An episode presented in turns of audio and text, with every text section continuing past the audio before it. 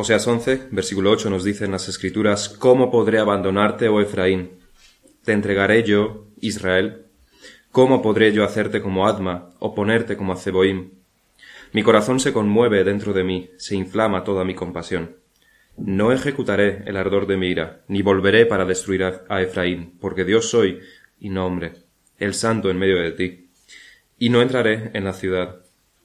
En pos de Jehová caminarán, él rugirá como león, rugirá y los hijos vendrán temblando desde el occidente.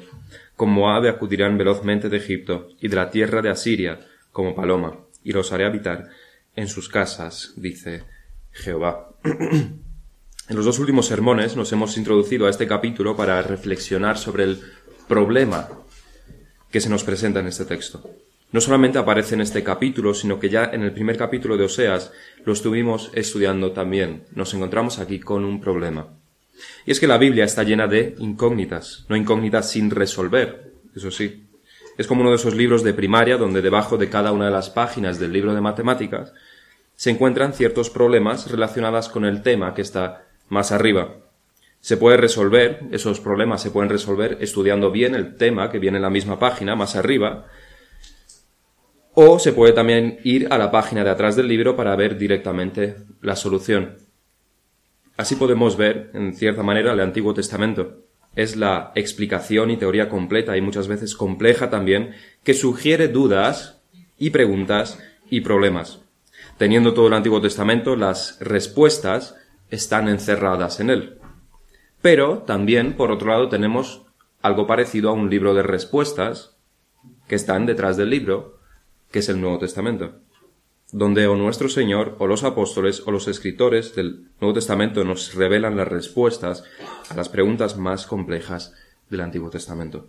Y no solamente nos dan las respuestas, sino toda la explicación de cómo se resuelve el problema. Nos instan estas respuestas a seguir pensando, no como en los libros del colegio.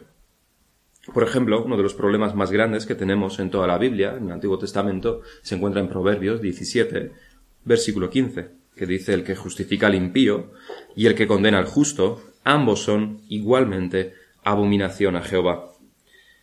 Lo cierto es que podemos leer este pasaje, este versículo, y quedarnos con, quedarnos con la parte moral. Condenar al justo, eso no le gusta a Dios, así que no debemos hacer eso. Y si fuésemos jueces y dejásemos sin castigo al impío, eso sería horrible. Pero no nos podemos quedar ahí, tenemos que ir un paso más allá. ¿Acaso Dios no nos ha justificado a nosotros?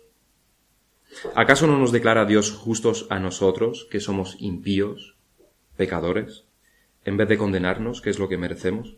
¿Cómo es que Dios puede justificar al impío si eso va en contra de su naturaleza justa? ¿Cómo puede, por un lado, requerir que no justifiquemos al impío, pero por otro lado, Dios sí lo hace? Ahí tenemos el problema. Dios justifica a Abraham, y Abraham era, antes de que la llamase, un idólatra. Y un mentiroso que decía medias verdades, por temor a los hombres. Y Jacob, y Moisés, Aarón, los jueces, y David, y tú, y yo. Ahí está el problema. Un problema parecido al que tenemos aquí en Oseas porque Dios tiene un pueblo y lo va a abandonar para siempre, lo va a destruir. Pero no se supone que Dios en su amor y fidelidad no abandona nunca, jamás a su pueblo. Es más, en estos versículos que acabamos de leer se nos dice que claramente no lo va a destruir. No ejecutaré el ardor de mi ira, ni volveré para destruir a Efraín, porque Dios soy, no hombre, el santo en medio de ti, y no entraré en la ciudad. Pero si vamos a los capítulos anteriores y posteriores, veremos que se promete, por otro lado, su destrucción. Se asegura su destrucción. De hecho, si vamos a la historia, veremos que fueron destruidos finalmente. ¿Cómo resolvemos este problema que nos encontramos aquí? La respuesta la dimos en esos dos últimos sermones. Es la misma respuesta que al problema de justificar al impío. La respuesta en ambos casos, a ambos problemas, es Cristo. Dios no abandona nunca a los suyos porque están en Cristo y es por Cristo por quien somos justificados. Es por Cristo por quien somos guardados. Es Cristo quien murió. Esta es la verdad que llena la boca, que emociona tanto a Pablo en Romanos 8, versículo 31. ¿Qué pues diremos a esto? nos dice Pablo. Si Dios es por nosotros, ¿quién contra nosotros? El que no escatimonia a su propio Hijo, sino que lo entregó por todos nosotros, ¿cómo no nos dará también con él todas las cosas? ¿Quién acusará a los escogidos de Dios? Dios es el que justifica. ¿Quién es el que condenará? Cristo es el que murió, más aún el que también resucitó, el que además está a la diestra de Dios, el que también intercede por nosotros. La salvación está segura para el pueblo de Dios. ¿Quién nos separará del amor de Cristo? ¿Tribulación o angustia o persecución o hambre o desnudez o peligro o espada? Antes, en todas estas cosas, somos más que vencedores por medio de aquel que nos amó. Por lo cual estoy seguro de que ni la muerte, ni la vida, ni ángeles, ni principados, ni potestades, ni lo presente, ni lo porvenir, ni lo alto, ni lo profundo, ni ninguna otra cosa creada nos podrá separar del amor de Dios que es en Cristo Jesús, Señor nuestro. Y no somos como los arminianos que vienen y dicen ni tribulación, ni angustia, ni persecución, solamente tú mismo puedes echarte de la salvación. ¿Y cómo entonces nos guarda Dios si no es que en medio de estas cosas, en medio de estos problemas, en medio de estos sufrimientos, él nos da las fuerzas y la gracia suficientes para seguir creyendo en Él, para confiar en Él, para seguir haciendo su voluntad. ¿De qué otra manera pueden estas cosas separarnos de Dios si no es creando en nosotros un descontento y desconfianza y aniquilar nuestra fe con amargura? Esa es la única manera. Y Pablo nos dice que estas cosas no nos separarán. Es ahí donde la promesa de Dios está firme, en medio de todas estas cosas. Es en esto que se goza Pablo. Dios guardará, la fe de sus elegidos. Esa es la promesa que Dios cumplirá. Así que, no, Dios no abandona a su pueblo. El problema es que ese Israel de las diez tribus del norte no es el verdadero pueblo de Dios. No lo es. Cristo es la simiente de la promesa, no las doce tribus del Israel físico. En la exposición de hoy vamos a profundizar un poco más en, esta, en este tema tan vital de las Escrituras. Es la columna vertebral de la Biblia. Si no entendemos esto, no solamente que nos estamos perdiendo la más grande de las riquezas de las Escrituras, es que si nos perdemos esto, probablemente no estemos entendiendo absolutamente nada de las Escrituras. Y si hemos resuelto el problema desde la perspectiva de que Cristo es el verdadero Hijo de Dios, no el Israel físico, Ahora lo abordaremos desde otra perspectiva complementaria, la perspectiva de los pactos. Es necesario abordarlo desde este punto de vista, también porque el libro de Oseas nos obliga, igual que nos obligaba a interpretarlo desde una perspectiva cristocéntrica. Decíamos que en este primer versículo de Oseas 11, que después cita Mateo, desde Egipto llamé a mi hijo, nos da la clave para la interpretación del texto y nos obliga a interpretarlo a través de Cristo. Del mismo modo, el contexto general de Oseas nos da la clave de los pactos y nos obliga a verlo también desde esta perspectiva, los pactos. Eso es lo que veremos en el primer punto, la importancia de los pactos en Oseas. Y en el segundo punto estudiaremos los diferentes pactos que aparecen en las Escrituras. En el tercer punto estudiaremos específicamente el pacto de gracia, aunque esto será, si el Señor lo permite, en la próxima predicación. Así que, los pactos en Oseas, la importancia de los pactos en Oseas. Hay libros en las escrituras que no mencionan ningún pacto, ni se centran en ellos, ni los exponen, ni es idea principal, ni tampoco secundaria. Por supuesto conviven en el pacto, pero no lo mencionan. Podemos pensar, por ejemplo, en la epístola a Filemón. No se menciona para nada el pacto de Dios con su pueblo, o ningún otro pacto. O las cartas de Juan, o algunos profetas menores muy cortos. Realmente hay pocos libros que no mencionen el tema del pacto. Es uno de los temas principales de la Biblia y no hay tantos. Pero, en el caso de Oseas, el libro mismo está lleno de, este concepto de pacto. El libro comienza con un pacto, con un matrimonio. El matrimonio de Oseas con la adúltera Gomer. Pero es un matrimonio y un matrimonio es un pacto. Así es como comienza el libro. Pero este matrimonio, este pacto entre Oseas y Gomer no es solamente porque sí, no es para hacer sufrir gratuitamente a Oseas, no es para probar a Oseas principalmente, sino que es para que sea un cuadro de Dios e Israel, un cuadro del pacto de Dios con las diez tribus del norte, para demostrar la infidelidad de estos al pacto que tenían establecido con Dios. Para esto sirve el matrimonio de Oseas. Pero esa no es la única idea de pacto. Como veremos en la definición de lo que es un, eh, de lo que es un pacto en las escrituras, no puede faltar el ingrediente de promesa. Muchas veces los pactos son promesas. Todo pacto incluye promesas de Dios, y aunque no se menciona explícitamente la palabra pacto en el primer capítulo de Oseas, no por ello podemos concluir que no hay ninguno. El versículo 10 del primer capítulo es una promesa con todos los ingredientes de un pacto. Con todos será el número de los hijos de Israel como la arena del mar, que no se puede medir ni contar. Y en el lugar en donde les fue dicho, vosotros no sois pueblo mío, les será dicho, sois hijos del Dios viviente. Es una reminiscencia del pacto hecho con Abraham, pero incluye nuevas cosas. Y esta no es la única promesa con mucho parecido a pacto en Oseas. Por otro lado, en varias ocasiones se habla de un pacto explícitamente. En Oseas 2.18 se nos dice, en aquel tiempo haré para ti pacto con las bestias del campo, con las aves del cielo y con las serpientes de la tierra, y quitaré de la tierra arco y espada y guerra, y te haré dormir segura. Se nos está hablando sobre un pacto. Oseas 6.7 es más específico. Mas ellos, cual Adán, traspasaron el pacto, allí prevaricaron contra mí. Está aquí cogiendo la imagen del matrimonio entre Oseas y Gomer, y también el pacto real que hizo Dios con el pueblo de Israel. Oseas 8.1. Pon a tu boca trompeta. Como águila viene contra la casa de Jehová porque traspasaron mi pacto y se rebelaron contra mi ley. 10.4. Han hablado palabras jurando en vano al hacer pacto. Por tanto, el juicio florecerá como ajenjo en los surcos del campo. El libro de Oseas es además uno de los libros más citados en el Nuevo Testamento.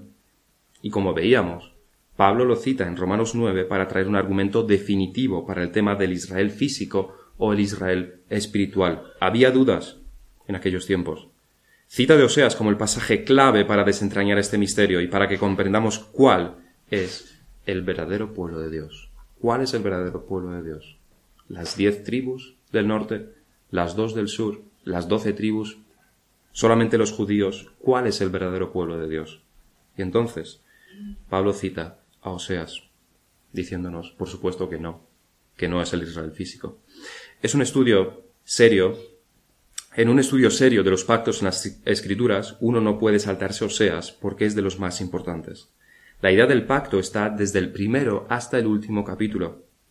Debemos leer Oseas desde la perspectiva de los pactos sin perder ni un momento de vista el pacto de gracia que se está desarrollando a través de las escrituras hasta llegar a la plenitud del nuevo pacto en el Nuevo Testamento o sea, sirve de transición y encontramos numerosos elementos de este nuevo pacto, del pacto de gracia.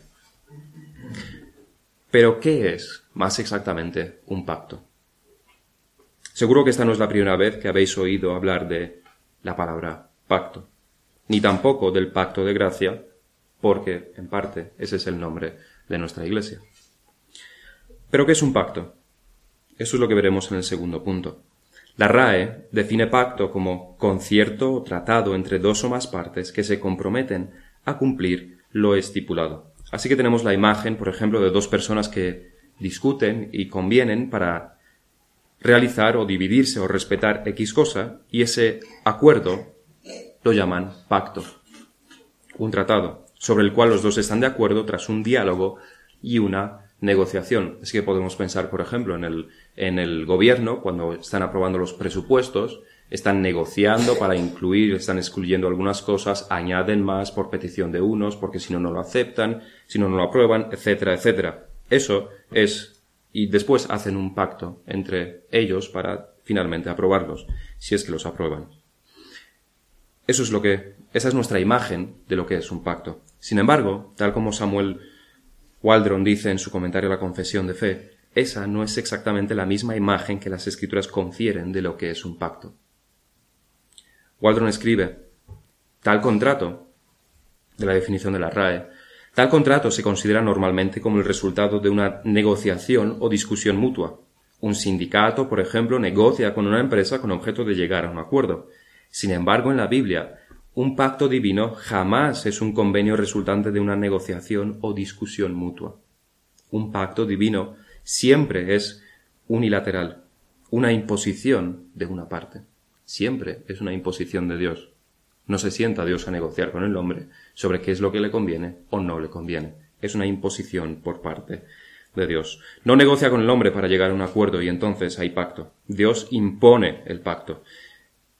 Y realmente, menos mal para nosotros. Como por ejemplo, tenemos el primer pacto en las Escrituras, el pacto con Noé. En Génesis del capítulo 6 al 9, donde se trata la historia del diluvio, en un total de nueve veces, ocho o nueve veces, se menciona explícitamente un pacto. Génesis 9.9 nos dice, He aquí que yo establezco mi pacto con vosotros y con vuestros descendientes después de vosotros. Es Dios quien lo establece y además utiliza la misma, el mismo vocabulario numerosas ocasiones. He aquí yo establezco, no nosotros establecemos, yo establezco. Es Dios quien lo establece, no lo negocia con Noé. Dios habla, afirma, impone, no lo negocia con Noé. Pero como decíamos, no es como un jefe abusivo que impone condiciones insufribles que los, que los pobres trabajadores tienen que aceptar sí o sí. Todos los pactos de Dios son de beneficio para el hombre. Y aunque se impone unilateralmente, los pactos requieren, por otro lado, una respuesta por parte del hombre. Con alguna excepción, siempre hay una demanda que Dios hace de los hombres cuando establece un pacto. Podemos pensar, por, por supuesto, en el pacto mosaico, donde incluso los diez mandamientos se llegan a denominar pacto. Los diez mandamientos son el pacto. Nos dicen en, en Éxodo que leeremos más adelante. Es una lista de cosas, los diez mandamientos son una lista de diez cosas que el, hombre tiene que cumplir. También en el pacto mosaico hay bendiciones y maldiciones. En el pacto con David, en el segundo libro de Samuel, capítulo 7, 14, se dice explícitamente, yo le seré a él padre y él me será a mí hijo. Y si él hiciere mal, yo le, le castigaré con vara de hombres y con azotes de hijos de hombres. Se requiere obediencia. Y en el nuevo pacto, revelado en el Nuevo Testamento, ¿acaso es la obediencia algo ajeno? ¿Acaso no encontramos nada que hable sobre la obediencia en el Nuevo Testamento? Más bien, todo lo contrario. El Señor nos habla continuamente de obediencia a Él. Pablo, Pedro, Juan, más de lo mismo. La obediencia puebla el Nuevo Testamento aun siendo el nuevo, el nuevo pacto. Es en el pacto con Noé que no hay ninguna condición que los hombres deban cumplir. Y menos mal porque si hubiera alguna condición en el pacto hecho con Noé, ninguno de nosotros estaríamos hoy aquí. Waldron sigue definiendo lo que es un pacto. Dice la mejor definición breve de un pacto es que consiste en una promesa jurada, un compromiso certificado por un juramento. Es una promesa, nos dice, pero es a la vez más que una mera promesa. Es una promesa envuelta en un juramento formal, por tanto, siendo Dios quien lo hace y decidiendo darle todavía más peso al jurarlo, podemos estar certísimos de que Dios cumplirá siempre lo pactado. Él mismo lo establece, él mismo lo ratifica, él mismo jura cumplirlo. ¿Y por qué unos pactos? ¿Por qué Dios hace unos pactos? ¿Por qué nos trae esta manera de relacionarse con nosotros? La Confesión de Fe de Londres nos contesta esta pregunta en el capítulo 7. La distancia que media entre Dios y la criatura es tan grande que aun cuando las criaturas racionales le deben obediencia como a su Creador, sin embargo ellas no podrán nunca llegar a obtener la vida espiritual si no es por alguna condescendencia voluntaria de parte de Dios, habiéndole placido a éste expresarla por medio de un pacto. Los pactos son la forma por la cual el Dios Santo se acerca al hombre pecador. Es la forma de relacionarse del, Dios creador con sus criaturas caídas. Y no solamente caídas, como veremos más adelante. Y si Dios no hubiera elegido comunicarse con el hombre a través de estos pactos, el hombre no hubiera tenido la oportunidad jamás, ni tampoco la capacidad de acercarse a Dios. Es la única manera, es el único camino por el cual nos comunicamos con Dios, por medio de los pactos. Es la parte justa y santa la que tiene el poder de acercamiento. Es Dios de quien debe surgir el perdón. Él es el cualificado para esto. El hombre, como parte pecadora y transgresora, está descalificado para presentarse ante Dios. Y como decíamos, no solamente que no estaba en manos de Adán requerirle nada a Dios cuando pecó, es que el pecado mismo le hizo huir y esconderse tras la desobediencia. El hombre no quiere acercarse a Dios lo cual nos lleva a estudiar los diferentes pactos de las Escrituras. Como decíamos, el primero de los pactos que encontramos mencionados explícitamente es el pacto con Noé en los capítulos del 6 al 9 de Génesis.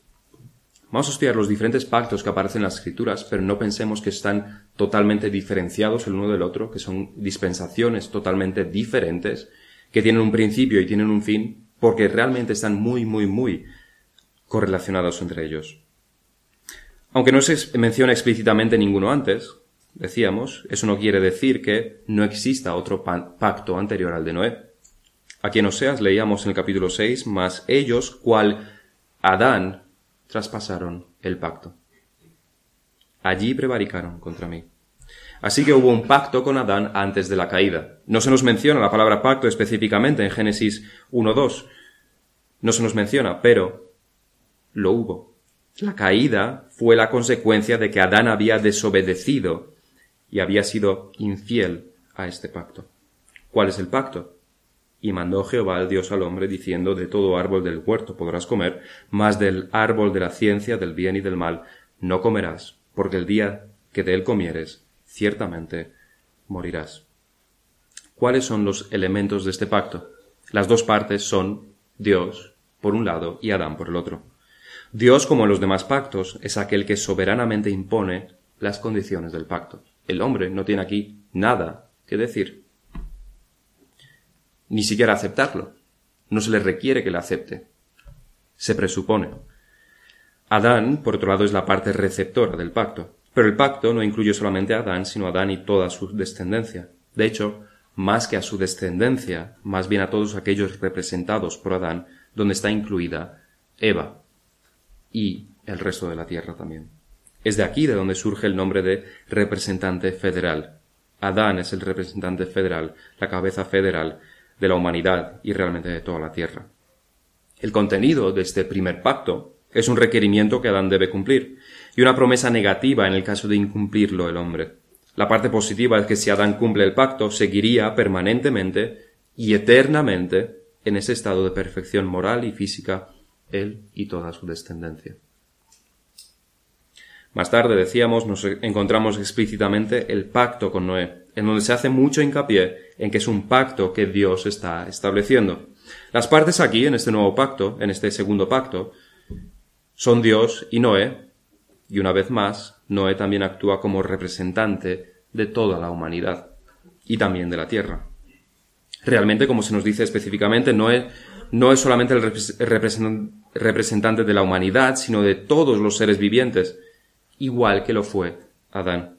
Cuando Adán transgredió el pacto, no solamente él y Eva y toda su descendencia cayeron en pecado y sufrieron las consecuencias del pecado, sino que toda la tierra fue afectada por ello. La muerte entró, pero no solo para el hombre, sino también para todo ser viviente, y la tierra misma sufre las consecuencias de este pecado, tal como Pablo reconoce en Romanos 8. Es en Génesis 9:16 una de las ocasiones donde explícitamente se dice, estará el arco en las nubes y lo veré, y me acordaré del pacto perpetuo entre Dios y todo ser viviente, con toda carne que hay sobre la tierra. No solamente el hombre, no solamente Noé, sino que Noé es el representante de toda la carne que hay sobre la tierra. Este es el contenido del pacto, que Dios nunca más borrará sobre la faz de la tierra al hombre, tal como lo hizo en los tiempos de Noé. Nunca más. Ese es el pacto que Dios hace con el hombre y con la tierra. Si en el pacto con Adán era sobre este que recaía toda la responsabilidad, en esta ocasión es Dios aquel que debe cumplir el pacto. El hombre no tiene que hacer nada, porque se presupone que el hombre lo que hará será el mal, seguirá haciendo el mal igual que antes del diluvio. Es Dios quien se compromete a cumplirlo, porque el hombre incumpliría vez tras vez las demandas de Dios y seguiría pecando. Y otra vez se necesitaría un diluvio. Pero Dios promete que nunca más lo hará. Este es el pacto con Noé. En Génesis de capítulos 15 a 17 encontramos el pacto de Dios con Abraham. La palabra pacto se utiliza en más de diez ocasiones en esos tres capítulos. En Génesis 17 encontramos el pacto. Era Abraham de edad de noventa y nueve años, cuando le apareció Jehová y le dijo, Yo soy el Dios Todopoderoso, anda delante de mí y sé perfecto. Génesis 17.2. Y pondré mi pacto entre mí y ti, y te multiplicaré en gran manera. Entonces Abraham se postró sobre su rostro, y Dios habló con él, diciendo, He aquí mi pacto es contigo, y serás padre de muchedumbre de gentes. Y no se llamará más tu nombre Abraham, sino que será tu nombre Abraham, porque te he puesto por padre de muchedumbre de gentes. Y te multiplicaré en gran manera, y haré naciones de ti, y reyes saldrán de ti. Y estableceré mi pacto entre mí y ti, y tu descendencia después de ti, en sus generaciones, por pacto perpetuo, para ser tu Dios y el, y el de tu descendencia después de ti. ¿Cuáles son aquí los elementos del pacto? Una vez más, Dios y un hombre que actúa como representante de su descendencia. Pero este pacto ya es más restringido que los dos anteriores. Ya no se refiere a toda la humanidad, sino a la descendencia de Abraham solamente. Y aquí es también donde encontramos nuestros problemas que debemos resolver en el Antiguo Testamento. Aquí, igual que con Noé, hay un elemento que actúa como señal de ese pacto. En el caso de Noé es el, arco iris, en el caso de Abraham es la circuncisión. Este es el signo, la señal del pacto. Por tanto, si tenemos que decir a quién representa Abraham aquí, es fácil decir que a toda su descendencia que esté circuncidada. Es fácil de decirlo, pero es igual de fácil equivocarse diciéndolo. Ismael, por ejemplo, es, descendencia de Abraham, igual que lo fue Isaac. De la misma manera, no hay ninguna diferencia entre ellos. Ambos salen de Abraham. Circuncidado, Ismael también, por supuesto. Pero está incluido en este pacto. Esaú es hijo de Isaac, igual que Jacob. Pero está incluido en el pacto. Circuncidado Esaú sin la menor duda. ¿Por qué entonces no toda la descendencia de Abraham está incluida en este pacto? Pablo contesta específicamente a esta pregunta de dos maneras diferentes o a dos niveles diferentes en Gálatas 3 y 4. Por un lado, nos dice que el pacto fue hecho con Abraham y su descendencia, o lo que es lo mismo, con su simiente. Y esta simiente, nos dice Pablo, no son las doce tribus, que serían muchas, sino que es uno solo. La simiente, en singular, es Cristo. Esta es la respuesta de Pablo. Estamos yéndonos detrás del libro a las respuestas directamente. En el capítulo 4 se nos dice, Galatas 4, que los receptores del pacto son los hijos de la promesa. Es la segunda solución. Por ello Isaac está incluido, pero Ismael está excluido, porque no nace de la promesa. Uno es según la carne Ismael y otro es según la promesa Isaac. Con lo cual Pablo demuestra que Abraham es representante no de aquellos nacidos según la carne, sino de aquellos que nacen según la promesa. La descendencia de Abraham es espiritual y no física. Esa es la respuesta que nos da. ¿Y qué hay de la circuncisión como símbolo del pacto? Pablo también es el que nos da la respuesta en Romanos 2. Pues no es judío, es eso es bastante fuerte. Esto debería, debió de haber sonado bastante fuerte para los judíos de, de aquellos tiempos. Dice, pues no es judío el que lo es exteriormente, ni es la circuncisión la que se hace exteriormente en la carne. Les está diciendo a los judíos que solamente por ser circuncidados, no por eso son judíos.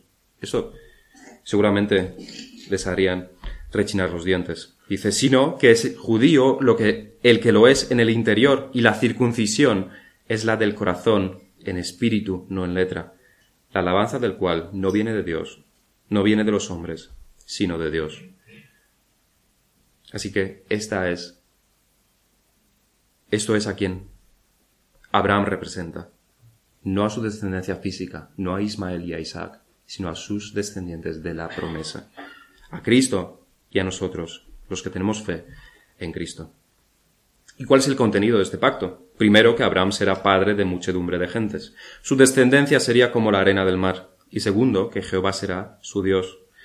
Esta es la promesa y esta es también la condición que Abraham tiene que cumplir, él y su descendencia.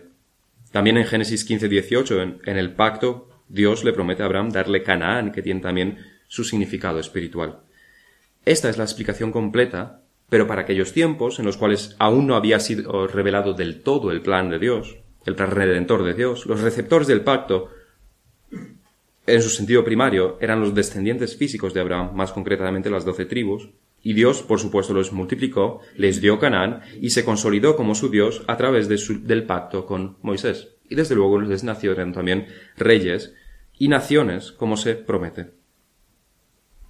Pero, decíamos, es más profundo, el significado es más profundo. En tercer lugar, encontramos el pacto mosaico. El pacto mosaico con Moisés, el que se dio en los tiempos de Moisés, no carece de importancia en las escrituras. Está establecido en Éxodo y mencionado a través de todas, todas las escrituras.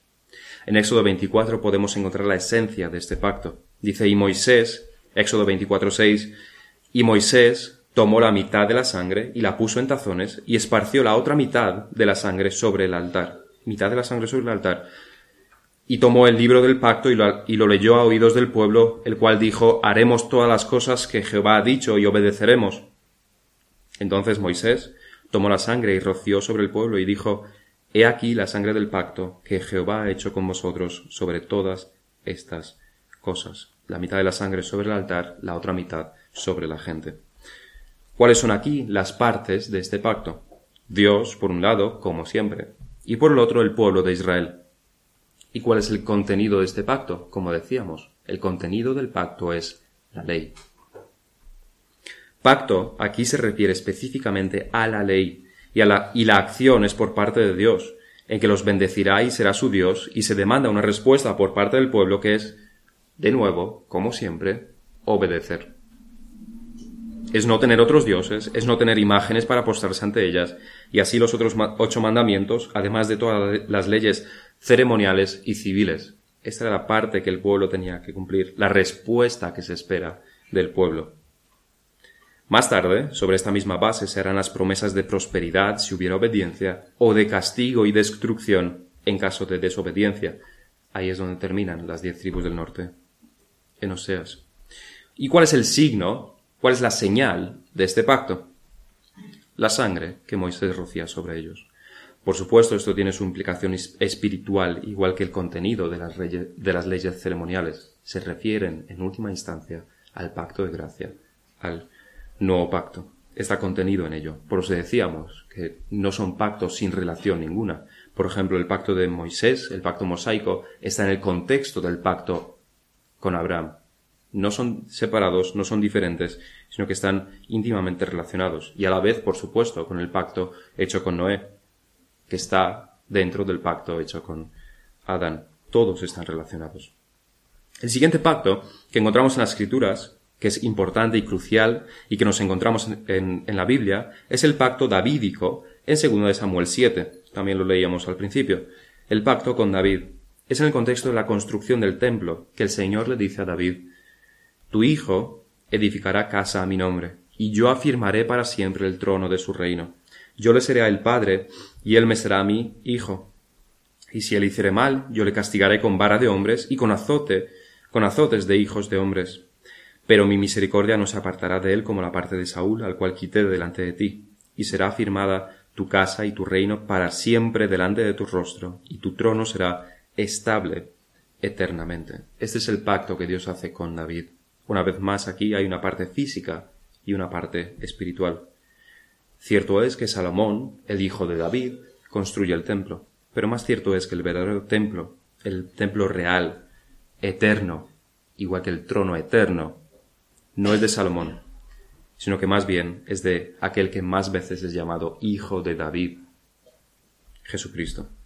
El trono estable y eterno solamente tiene su cumplimiento en Jesucristo, no en Salomón. El último pacto importante que encontramos en las Escrituras es el nuevo pacto. Es el que muchas veces se pone en contraposición con el pacto mosaico, aunque no por ello debemos presuponer que es lo contrario o que es la antítesis y que no hay ninguna similitud y concordancia entre ellos. Sí es totalmente contrario si se mira desde la perspectiva que los israelitas y, y judíos lo interpretaban. Si uno toma el pacto mosaico desde los ojos judíos, tal como ellos lo veían, entonces sí, es lo más contrario y lo más opuesto al nuevo pacto. Pero, si lo tomamos bíblicamente, en su contexto, no lo es. ¿Y dónde se nos habla sobre este nuevo pacto? Desde luego en innumerables sitios de las Escrituras. Jeremías 31-31, por ejemplo. He aquí vienen días, dice Jehová, en los cuales haré nuevo pacto con la casa de Israel y con la casa de Judá. 2 Corintios 3:6, el cual Dios asimismo nos hizo ministros competentes de un nuevo pacto, no de letra, sino del Espíritu, porque la letra mata, más el Espíritu vivifica, un nuevo pacto. Anunciado en Jeremías sobre todo, aunque contenido en todos los demás pactos, como decíamos, en realidad. El tiempo del cumplimiento de este pacto es la encarnación del Señor Jesucristo y más exactamente su muerte. Es ahí donde está instaurado, porque ese es el signo del pacto, su sangre más exactamente. Igual que la circuncisión implicaba sangre, igual que la sangre en los dinteles de los hebreos en Egipto, igual que la sangre con que Moisés roció al pueblo, como leíamos en Éxodo 24, esta vez Cristo rocía con su propia sangre al verdadero pueblo de Dios, y es por señal de este nuevo pacto. Lucas 22:20 dice el Señor de igual manera, dice Lucas más bien, de igual manera después que hubo cenado, tomó la copa el Señor diciendo, esta copa es el nuevo pacto en mi sangre, que por vosotros se derrama. El nombre mismo de Nuevo Testamento, que mencionaba también antes Bonnie, que tenemos en la Biblia, significa por el griego nuevo pacto. En griego, pacto y testamento son la misma palabra. Hay otra palabra más específica para pactos, como los, como lo estábamos explicando antes, entre los hombres, en el cual hay un convenio, hay una negociación. Pero pacto, tal como se usa en el, en el Nuevo Testamento, tiene el significado de, de testamento mismo. El Nuevo Testamento es el nuevo pacto, porque en el Nuevo Testamento está la revelación de Jesucristo, quien instaura este nuevo pacto. Es la revelación, en el Nuevo Testamento encontramos la revelación completa y definitiva del pacto de gracia. ¿Y quiénes son, en este caso, las partes del pacto? Dios, por un lado, Jesucristo como mediador de este pacto, y todos aquellos predestinados antes de la fundación del mundo en el otro lado, el Israel espiritual. Es en Hebreos 8 y 9 donde el autor nombra en numerosas ocasiones este nuevo pacto, dando los detalles y explicando lo, lo maravilloso que es el carácter de este nuevo pacto.